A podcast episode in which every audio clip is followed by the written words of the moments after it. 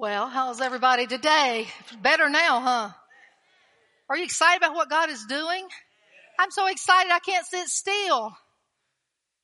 This is the best day to be living in. Amen. It's the best time for the church. It's the best time for what we, what God has called us to do.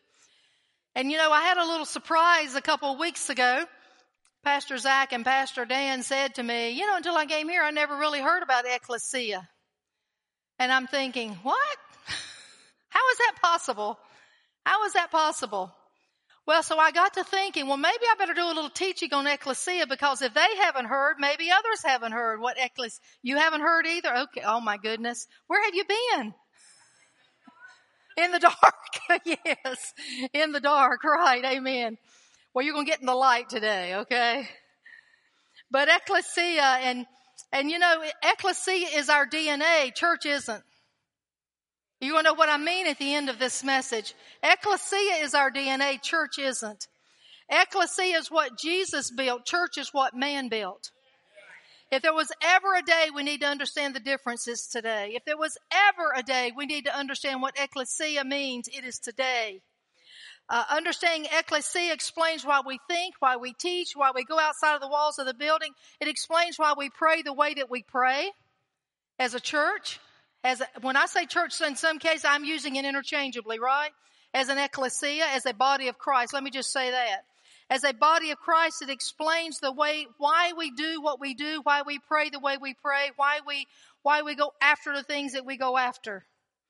We have to understand and we have to understand that if we're not careful, we can take on a mindset that was created for other purposes and put it into our application of our body of Christ activities for today. I'm trying to say this so carefully. We have to also understand that really it's a difference in words, but words create culture. Whoever controls the language controls the culture. Whoever controls language controls culture. Whoever controls the language in your house controls the culture of your house. Whoever controls the language of a nation controls the culture of that nation. You know, and throughout the ages, we've seen how a lot of words have completely changed their meanings. Let me give you a few examples. What do you think when I say the word spinster? An old woman, right? An old single, old maid, right? Well, really that word, the, the origin of that word was a woman who simply spun yarn or thread is a woman who spun yarn or thread, not as we say today, an old unmarried crabby woman. That's what we think about, isn't it? Oh, she's just an old spinster. That's why she acts the way she does. That's really not what that word meant to begin with. How about the word naughty? You know, Christmas is coming. Are you naughty or nice? Well, we think it's just kind of bad behavior, right? We're just not really doing, not minding, not cleaning up your room, not picking after yourself. Oh, you're being, Johnny's being so naughty. He pulling his sister's ponytail. Well, years ago it meant evil or immoral. One more. How about senile? We've heard that word a lot, haven't we? Well, today it means to suffer from dementia and used usually in a derogatory way.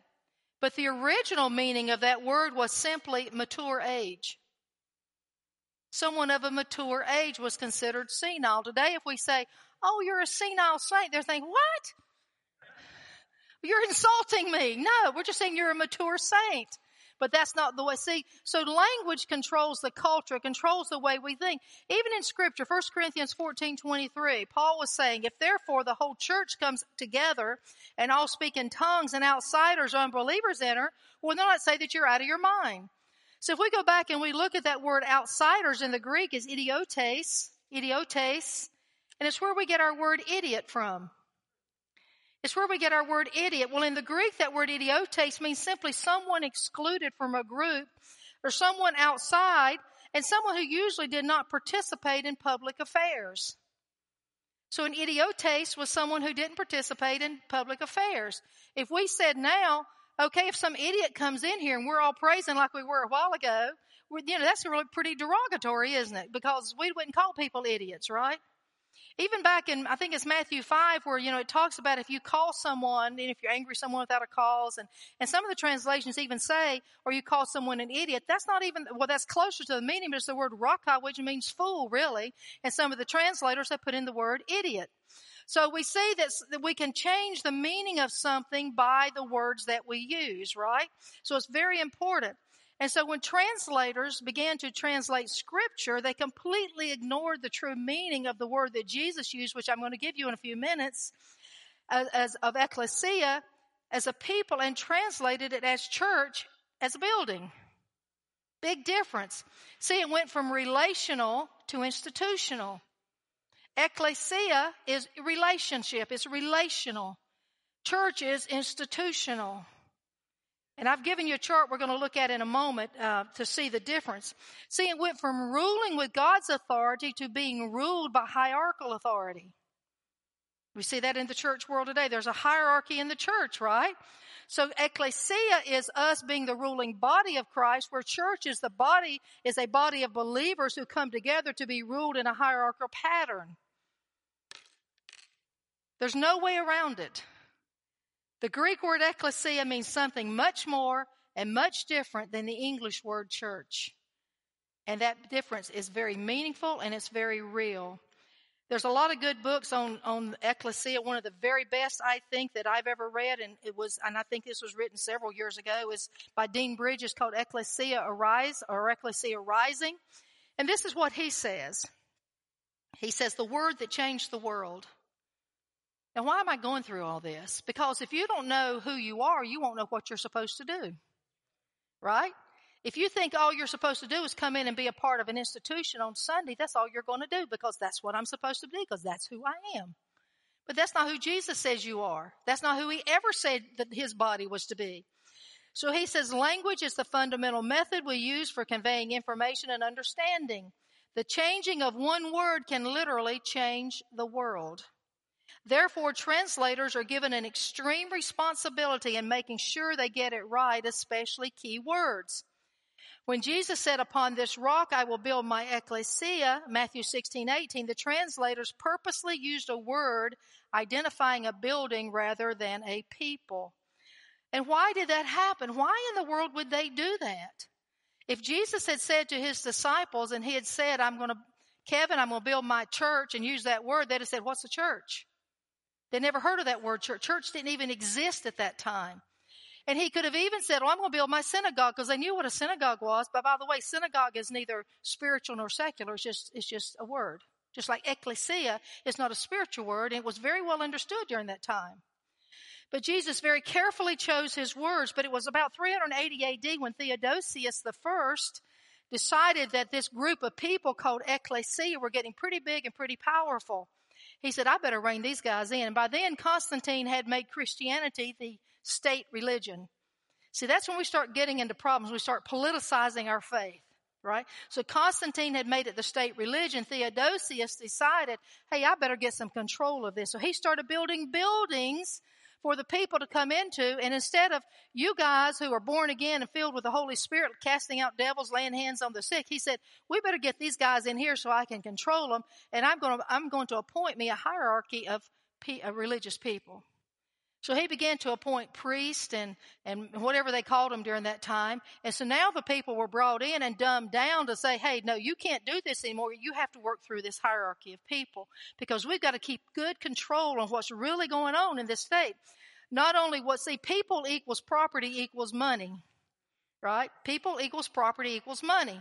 So they wanted to make sure that they had control of the people, property, the money, right? So, so we see that the ecclesia of Jesus moved from apostolic, from dynamic to pastoral, to controlled, to a passive group of people led by assigned clergy. Okay, listen carefully now. The pioneering spirit that's, that's present in ecclesia eroded and the clergy were elevated. You ever heard this clergy, you know, secular and spirit? There's no such thing in the body of Christ. Kingdom mindset became business mindset and, and focus on control of the masses. Instead of passion, the key word was conformity. See, instead of you having passion for what God is showing you, you come in and you learn what I'm going to teach. We're all going to conform to the same beliefs. We're all going to believe this. You go, if we see it today, you go to a certain denomination, well, we don't believe this and we don't believe that, but we do believe this. So we're conforming to what that particular denomination believes, right? And it's all done with good intentions because they don't want you to get over here with this wild bunch that's going to have war drums on Sunday morning and, and all this other stuff, see, because that might get you in trouble. We just stay over here where it's safe. And if it's God's will, He'll heal you. If it's God's will, He'll bless you. Right? It's safe, right? No, it'll see, it, it's destructive. So we see that, that this is when this great shift became. And then about 1525, William Tyndale, he was a, he was a Bible translator. He went back and he started printing the Tyndale Bible, but you know what? He, he used the right word. He said, I'm not using church. That's not what it means. So he used the word for ecclesia, which is congregation and assembly of people gathered for a purpose. Well, he got in a heap of trouble about that. And in 1536, he was burned at the stake because he refused to change his translation. So then about 1604, King James comes along and we're thinking, okay, now we're going to get some headway because he's, he's got these 47 scholars that he said, I want you to interpret the, I want you to translate the scripture and he gave them 15 rules. And all these rules, except for one, all these rules was about making sure they used the best manuscripts available, which were not the best manuscript, by the way. It was the Latin Vulgate that they used, which is not the best manuscript. So anyway, but they did the best they could do, right? Well, then you get down to rule number three. It says the other rule is you cannot use anything except the word church. You cannot use gathering. You cannot use congregation. You cannot use assembly. You have to use the word church for the very same reason because King James, the biggest threat uh, to the, to the religious institution, well, the biggest two biggest religious institutions, Roman Catholic and English Church. So we sure don't want to do anything that's going to threaten that, right? We don't want to do anything. So he said, okay, translate it, but whatever you do, don't change the word church. So all those places, the word church comes in. So as we said, we, so the, the church went from to this pastoral mindset. Now, pastors are good, right? Jesus says we need pastors. But there's a big difference between apostle and pastor. And you, you guys should know this. Maybe I need to teach this again too. But there's a big difference between apostle and pastor. An apostle is a it has a visionary. They're they're very they're aggressive. They're pioneers. Pastors are those who kind of keep it. They hold it together. They're maintainers. They're managers, and we need all of that. But you can't let people that want to hold it all together build churches because they need that apostolic visionary pioneering spirit to go out there and do what they're supposed to do. Otherwise, it's, it's us for no more mentality. So just bring you the little flock into my building. I'm going to take care of you. I'm going to love you. And that's good. Okay. So, so that's kind of in a nutshell. That's in a nutshell.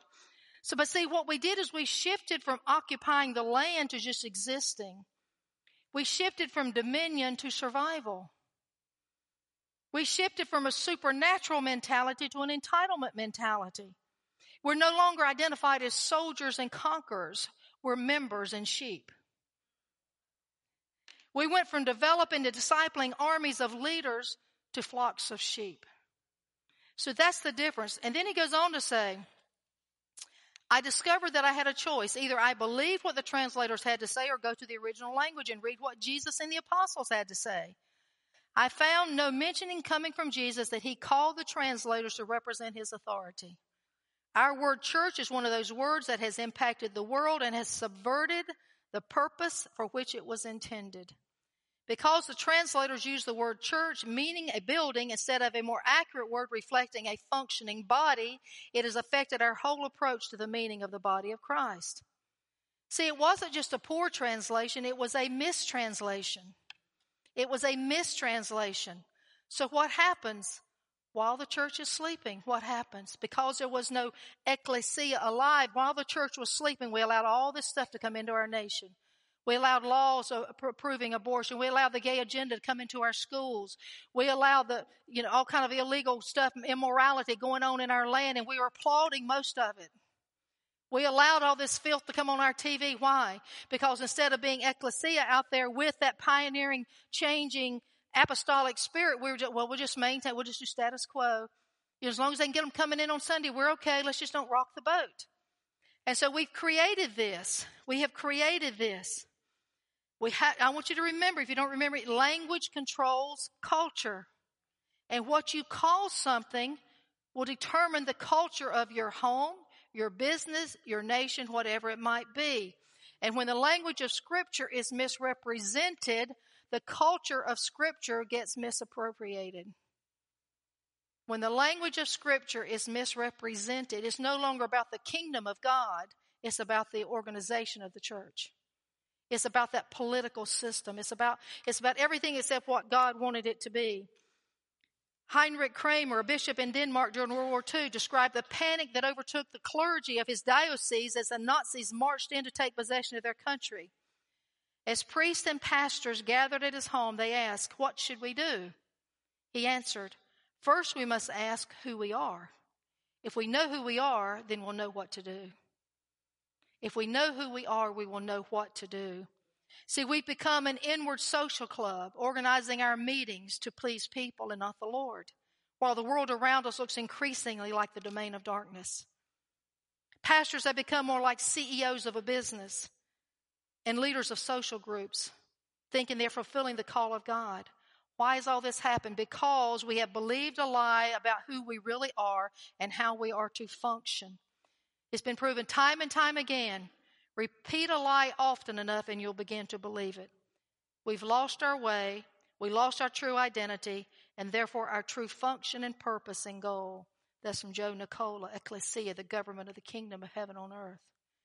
And really, Ecclesia is all about the government of the kingdom. It's not the kingdom of God, it's about the government of God. The government of the kingdom of God. And so let's go back to Matthew chapter 16 now. Matthew 16. And this is where, this is the first time that this word ecclesia appears in scripture. And it says, now when, now there is a word for church, but it's not this word, okay? We'll talk about that. Maybe we'll, I don't know if we'll talk about it or not, but maybe we will. Okay. It says, now when Jesus came into the district of Caesarea Philippi, he asked his disciples, who do people say that the son of man is? And they said, some say John the Baptist, others say Elijah, others Jeremiah or one of the prophets.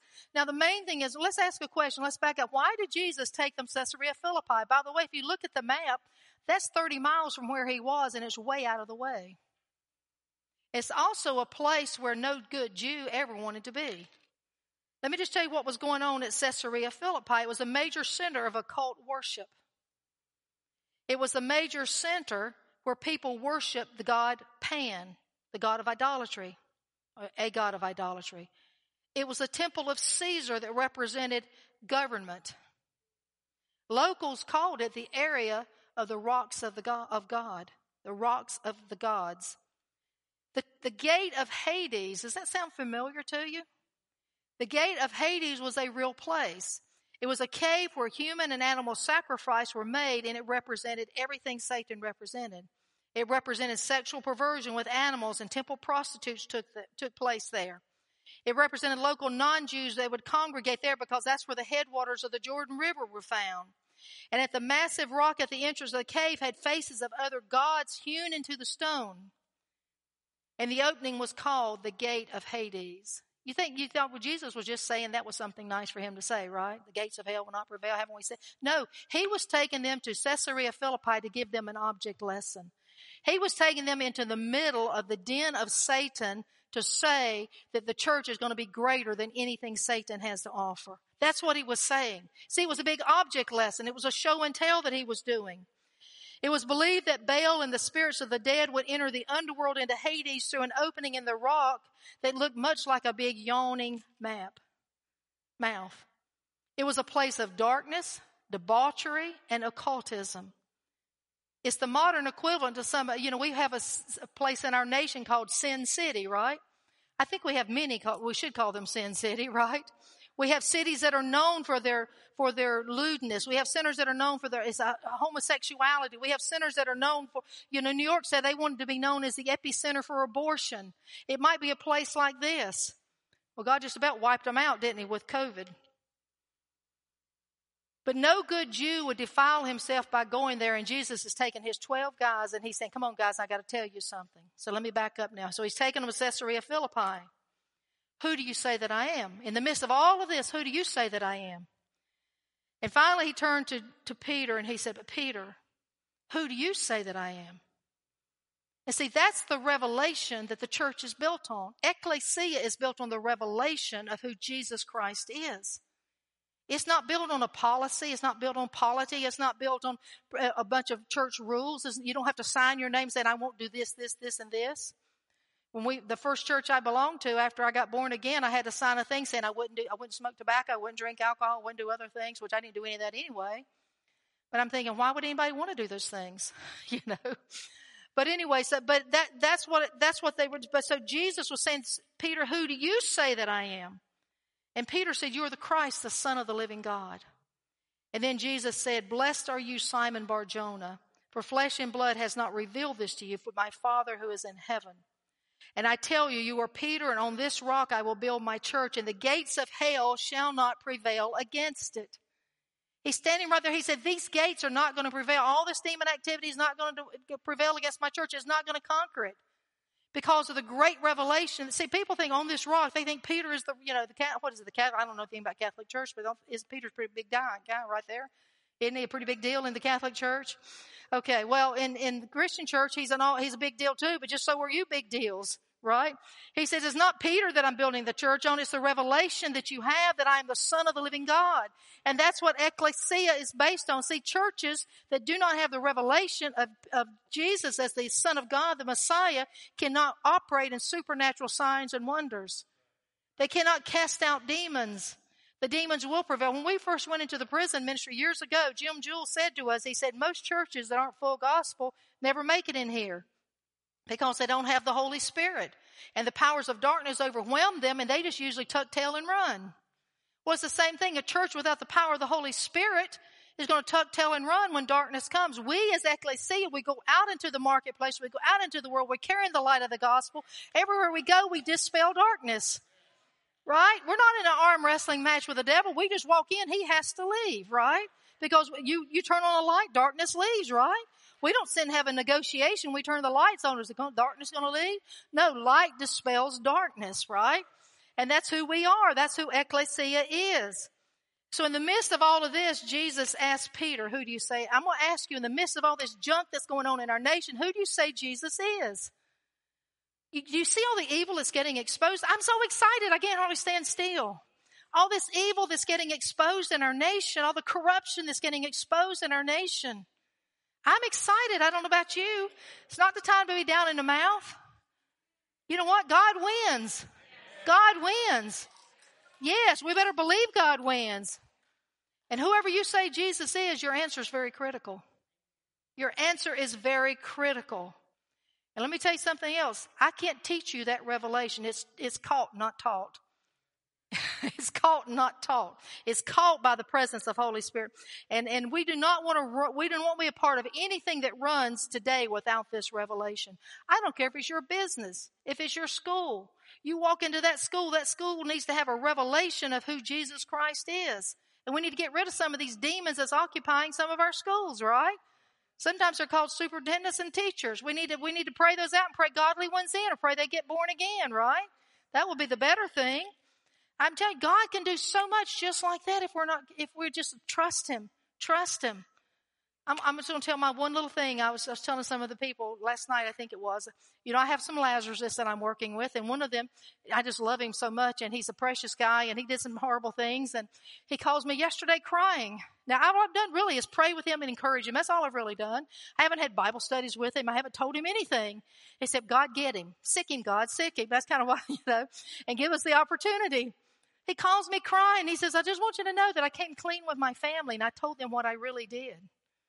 I said, that is, I'm so proud of you because now you can heal. You can begin to heal. And then he said he's been in a homosexual relationship for years, has a partner he lives with. He says, you know, I'm thinking I need to end this relationship. He said, I'm even finding myself attracted to women. And I said, you know, I'm just thinking, I remember, you go, God. You go. See, he called it. I could have brought him in and taught him all the scriptures. No, he caught it. He caught it because Holy Spirit was in there working on his heart because all we have to do is love people. Show them love. Show them respect. I'm telling you, God is, God will get them, right? Just let, trust God to be God. We don't have to do it for him.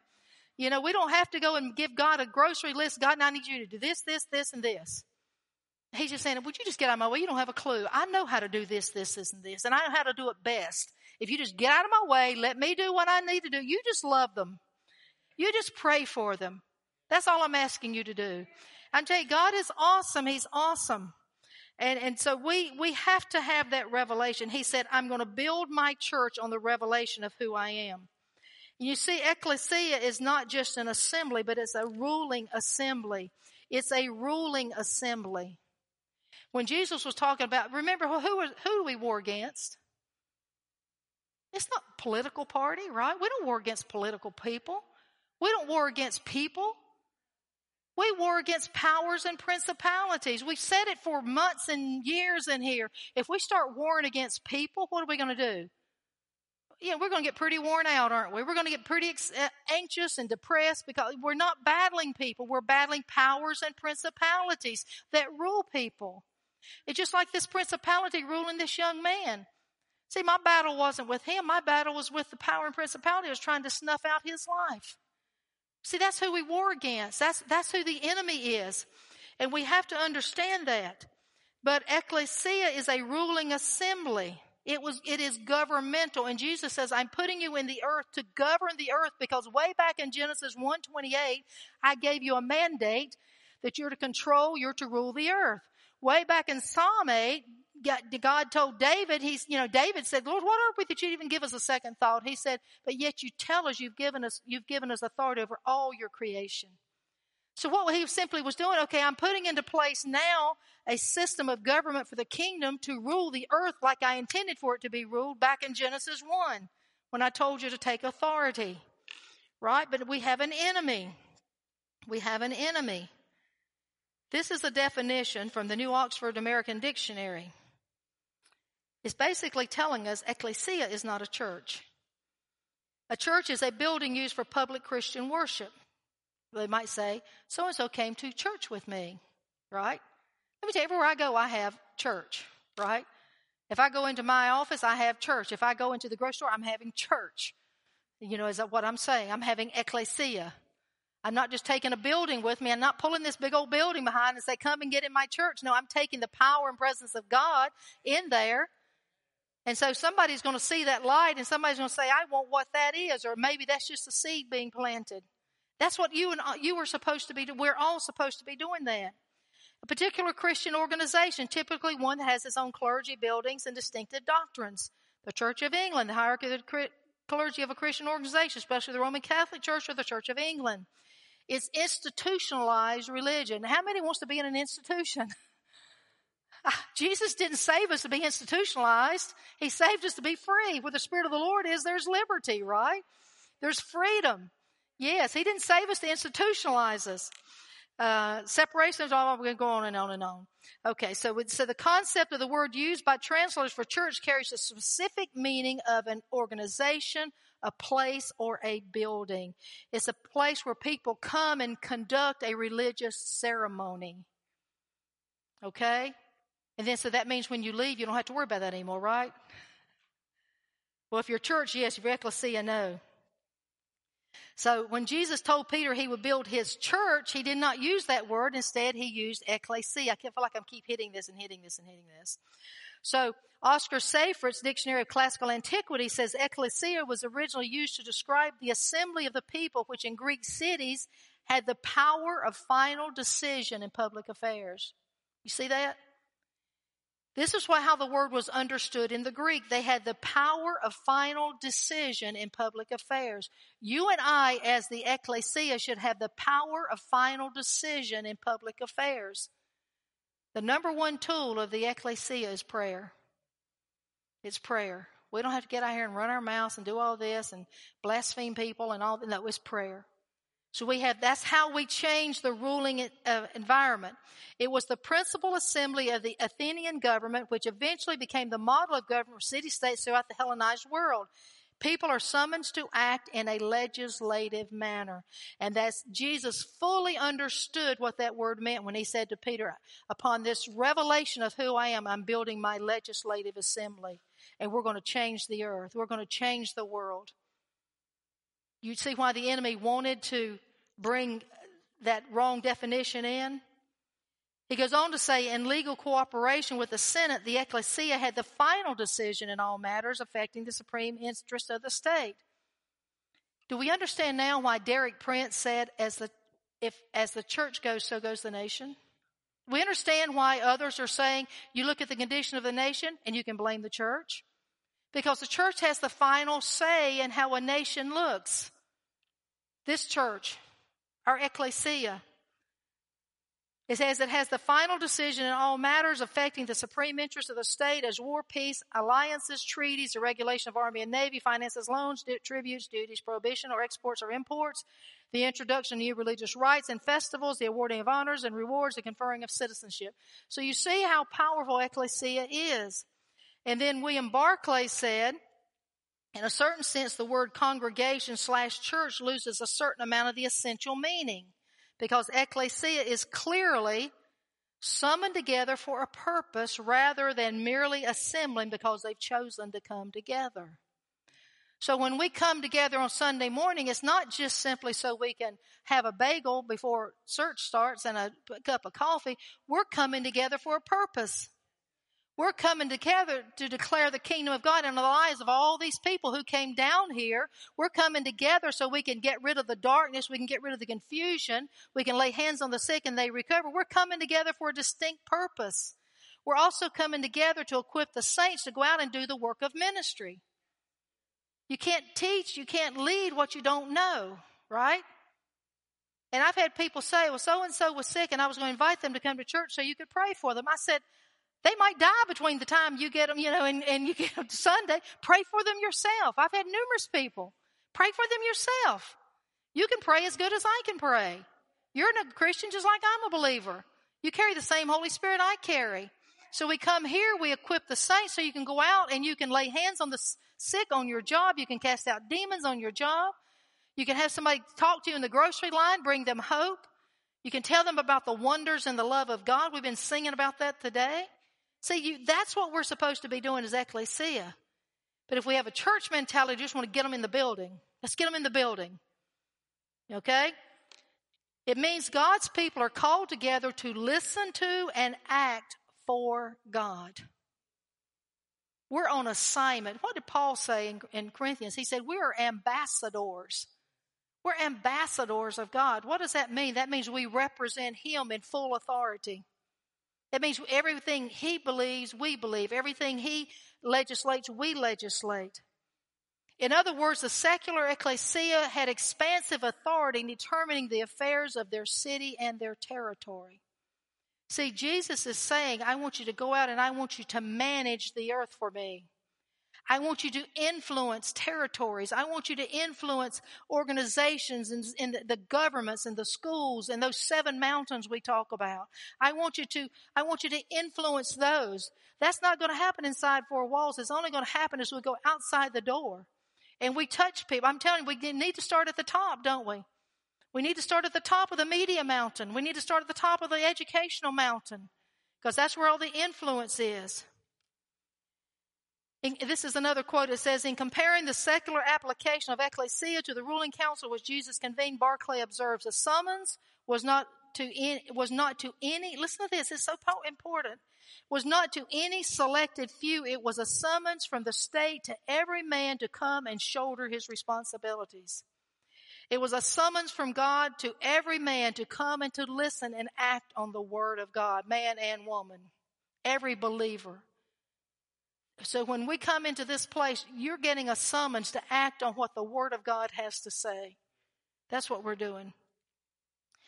In summary, ecclesia was a definition, by definition, a governmental assembly. Therefore, the authority and function of the assembly is fundamental to properly understanding what Jesus inaugurated in Matthew 16, 18. The thought of willfully continuing to play church the thought of willfully continuing to play church rather than shouldering our responsibilities as duly summoned representatives of God, ruling council must become abhorrent to us. This is why this nation's in the mess it's in. We've been playing church and we not, have not shouldered the responsibility of being the, the powerful devil dispelling, darkness dispelling entity called ecclesia that Jesus intended for it to do. Everywhere we go, we're to represent Him. Everywhere we go.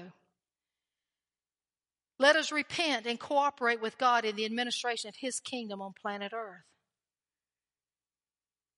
Actually, that word church, you know what its root word is? Circle or circus in the Latin. So if, as, if we're functioning as a church rather than ecclesia, we're just going in circles. Have we seen that to be true? We're just going in circles. We're just going through the motions. Just going through the motions. When God's influence is not involved in these matters, a godless government is ruling, and this is how we get anti-biblical laws put into place. When ecclesia is not influencing, we pass laws that abort babies. We allow same-sex influences into our schools under the bias of legality. We create a culture of immorality because we've used consent and choice as the only criteria rather than God's word. Well, if two consenting adults, what's wrong with that? It's against the word of God. We got to stand for what the word of truth says, what the word of God says. We allow injustices to rule in our courtrooms that benefit those in authority because there's no godly influence. See, we've been playing church and we haven't been that legislative influence in, in the nation. And the symptoms are getting more severe because the church does not have the answer. But let me tell you, ecclesia does. The church doesn't have the answer, but ecclesia has the answer because it moves in power and it's called to transform the key components. You guys are familiar with the seven cultural influences in our nation. Ecclesia has the ability to influence and to transform the religious mountain, the religion mountain, the religion mountain thing called the church or ecclesia. It has the influence to, to transform the family mountain, where family can once again be as it was the, the Genesis mandate or the Genesis template of one man and one woman. That's what, a, that's what God's family looks like. It's not two of either one, right? I don't even know how that works, honestly. Somebody's got to have babies, right? I had chemistry and not a lot of biology, but I think that's pretty common sense. How about the education mountain? We have the ability to, you get godly, ecclesia minded teachers and superintendents into the schools, and they're going to be allowing all this mess to come in, all this curriculum. government. We need godly government, don't we? God forbid we need godly government. We need godly government, right? From local all the way to federal, we need godly government. We need godly businesses. How do you transform a city? You buy it. You buy it. How do you buy it? You get business after business after business. And they start opening a godly business here and a godly business there. Next thing you know, the city's owned by godly business people, right? Yes. I hit Duke's tickle button. How about arts and entertainment? We need to transform the arts and entertainment because it's, it's junk. It's what it is. And how about the media? I think the media is just self imploding, really. I think the media is just self imploding. I mean, great day. Can anybody even stand to turn it on anymore? And we ourselves have our own prophetic, apostolic declaration of who we're supposed to be. I'm going to pray you, play you a prophecy in just a moment that was given to us in 07 by Barbara Wentroble. And many of you have heard this, some of you haven't heard it. But let me just, let me just summarize some of the prophetic words that was given to Impact. We're called to transform the region and change the city. Barbara Wentroble prophesied that in 06. We walked up to her at a book table and she said, I need to pray for you too. Didn't know her from Adam. Where are you from? North Carolina. She began to pray. You're pastors, but you're called to transform your region. Quit thinking small, basically, is what she said. That was right after the Lord said, I called you here to change the way you're doing things. I called to get you out of the church mentality into the ecclesia mentality. And she said, You've got pioneering spirit within you. Well, see, that's in our DNA. Pastor Robbins was a pioneer, right? That's in our DNA. Right. It said you're, you're to be an apostolic hub, which means there's things are to go out from the hub. You know, you may have a lot of spokes going out there and the hub might be like this, but you got a lot of influence and a lot of teaching and a lot of prayer and all the other things. You're building up leaders and you're sending out people to do the work of ministry. Signs, wonders, and miracles have been prophesied time and time again. House of resurrection power. You know the story. We've had two prophets, one on, in North Carolina and one in Dallas, Texas. Walked, one walked up to me in Texas, said exactly what the one in North Carolina said. Said this is a house of resurrection power. When people have been given a death sentence, they're going to come here and they're going to get life. God's going to bring them back to life. The ambulances are going to be parked at your door. Both of them said that. Ambulances will be parked at your door. We're also a house of favor. And we've been given a mandate to make change. We've been given a mandate to bring transformation. I, you should all have your handout, Understanding Ecclesia. Should all have this. There's probably other things. I just wanted to put something together for you today. I've never haven't. This is new.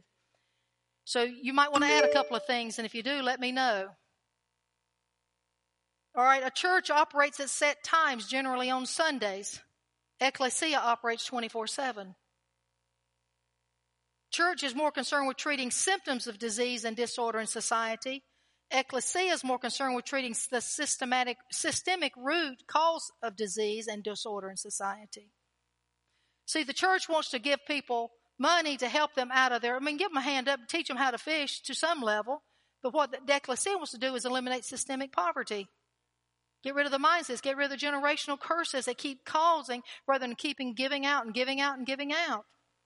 Church focuses to get people into the church. Ecclesia focuses to get people into God's kingdom. See, it doesn't matter if they come to impact as long as we get them into the kingdom. Amen? Church operates mostly out of one location, the church building, and is very building centric in approach. Ecclesia operates from any location, marketplace, schools, neighborhood, homes, and is Jesus centric in approach. I should say Christ centric. Church believes the responsibility for ministry falls mostly on the church staff or clergy, where ecclesia believes the responsibility for ministry falls on every believer in Christ. Every believer. See, people have bought a bill of goods that said, unless I went to Bible college, I can't do this or I can't do that. You can do it. You can, if you've got the anointing of Christ within you, you can lay hands on the sick and they'll recover. You, every believer, this says these signs will follow those who believe. Number one, they're going to speak with new tongues. They're going to lay hands on the sick. They're going to cast out devils. Everyone who believes, right? The church believes obedience to church rules is requirement for membership. Ecclesia says relationship with Jesus is a requirement for membership. So you can be in a church and not be a believer. You could have, you could have filled out all the things. You could have signed everything. You said, I'm going to do this. I'm going to be nice. I'm not going to drink, smoke, chew, or run with those who do. But you still not be a believer. Leadership qualifications are based on time served, education, seminary, Bible college, and those things are, there's nothing wrong with any of that. But that doesn't mean you're qualified to be a leader. In ecclesia, leadership qualifications are based on spiritual maturity. Spiritual maturity. In church, church authority is based on man's appointed hierarchy and focuses on ruling over people within their organization. Ecclesia authority is based on God's divine governmental hierarchy and focuses on ruling over powers and principalities. You see the difference? Church success is measured by numbers, budgets, buildings, and programs. Ecclesia success is measured by making true disciples for Christ with the foundation being the Word of God. You see the difference? Do you see the difference? What did Jesus model for us? He ate with sinners. He ate with sinners because the well didn't need a physician. He didn't wait for them to get cleaned up. He went to them and helped them get cleaned up. He traveled to the one woman at the well because the religious would not accept him. He met their need and he revealed the kingdom of God. Them. He healed the sick. He cast out devils. He raised the dead. He spoke truth rather than what tickled the ear to draw numbers. He spoke the truth rather than what tickled their ears to draw numbers. I want you to listen to this word. This is in 07 by Barbara Wentroble.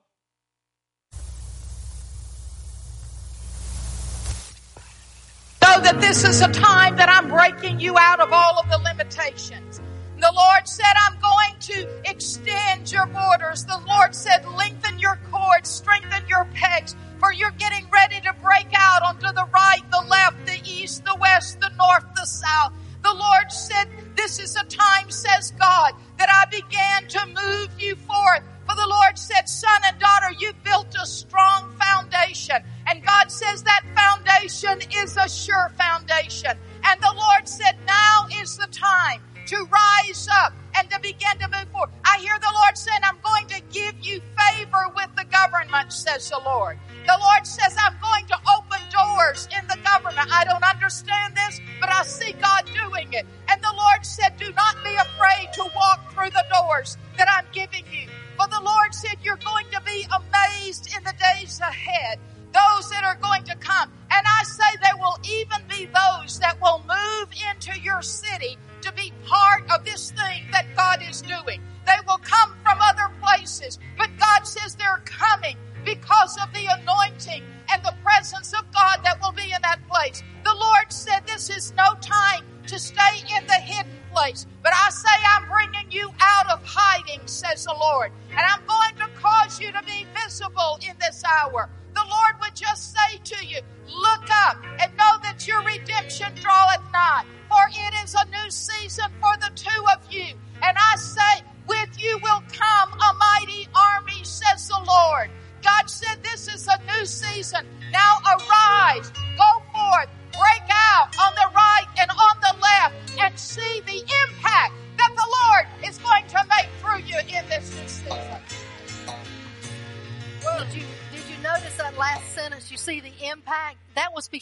changed the name of the church.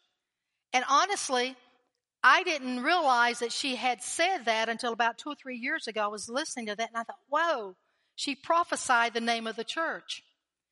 And I remember I went to Pastor Miss Robbins and I said, Miss Robbins, I really feel like being a prophetic apostolic church that we need, our name needs to reflect what our calling is.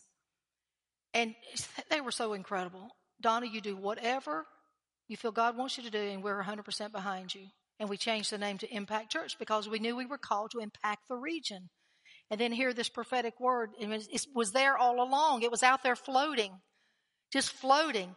And we, and we, we, I, Donna teased with her dad today, but we were, you know, we were talking about changing the church name and we just came up with, and not just for the sake of changing it. You know, I believe that every, I believe every name that we give our children and we give a building or, you know, even our business, Genesis, a new beginning, that was very strategic because we believe everybody needs, Genesis needs beginning, but everybody needs a new beginning. Every one of us needs new beginnings and we can have that by changing the way that we think. Impact, you name your children, but, you know, based, I hope you name them something that means something. You know, don't name them something that means nothing, right? So we, we need to call, we need to call, we even name our dogs things that needs, that means something, you know. But we, we, let's stand if you will. But as being a part of ecclesia, number one, and we'll talk about this more, maybe even Wednesday night. I'm not sure. I'll get with Pastor Dan, see what he's got planned. But it always starts with a revelation of who Jesus is. Always. You can't be ecclesia and not know who he is. You can't be ecclesia and not know he's the Christ, the Son of the living God that he's the King of kings and the Lord of lords, that every knee has to bow at his name. So you can't be and do what God has called you to be and do if you don't fully understand that and believe that in your heart and in your head. So we have to have that revelation. And then we have to know who we are. We are children of God. See, we are sons of God now. He said, Anyone who believes, I give you the authority to be called a child of God. And so then we have to walk in that authority. We have to quit walking like we're just coming in. We have to walk like we're going out. We're going to change the world out there. See, we're just we're just silly enough to believe we can change the world. Aren't we? Right now we're in five counties, right? Physically. Physically. And then others come in from the other through our business. You know, all that is is a spiritual arm of impact, really. I mean, it's two separate things, but really it's just a spiritual arm. It's, it's raw material. It's like that young man that called. See, we're probably going to stick him in a church somewhere up there in Lexington. He may never come here, but he's in the kingdom. He's in the kingdom. That's all that matters. He's in the kingdom. so we got to have that attitude. It's not about how build, big I can build my church or how I can come in with bragging right. No, it's God, what am I doing for you? Am I making you famous? Am I making you important? Am I making you valid? Let me tell you, turn a family right side up and you're going to see there's going to be a lot of testimony that goes out. You heal somebody, right? Let God heal you. God does the healing. It's not us, but we're just that conduit that we, that he works through. I'm telling you, people are going to talk about this God that we serve. To talk about this God that we serve. But are you willing to do it? Are we willing to inconvenience ourselves? Ecclesia is not for the lazy. I told you before, passive people do nothing great for God. Passive people do nothing great for God.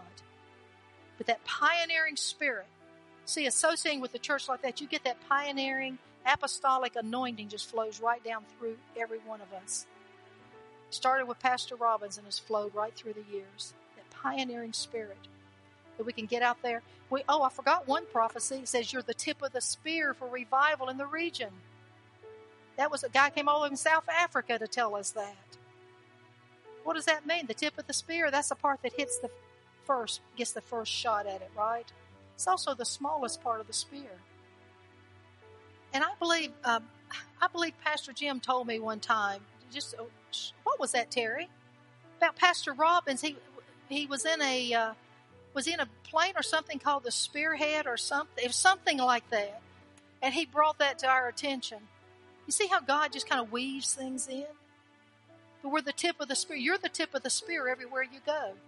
All you do is you're going to pierce the darkness, and maybe somebody else is going to come in behind you and pick up that difference. You're just piercing the darkness in the lives of people.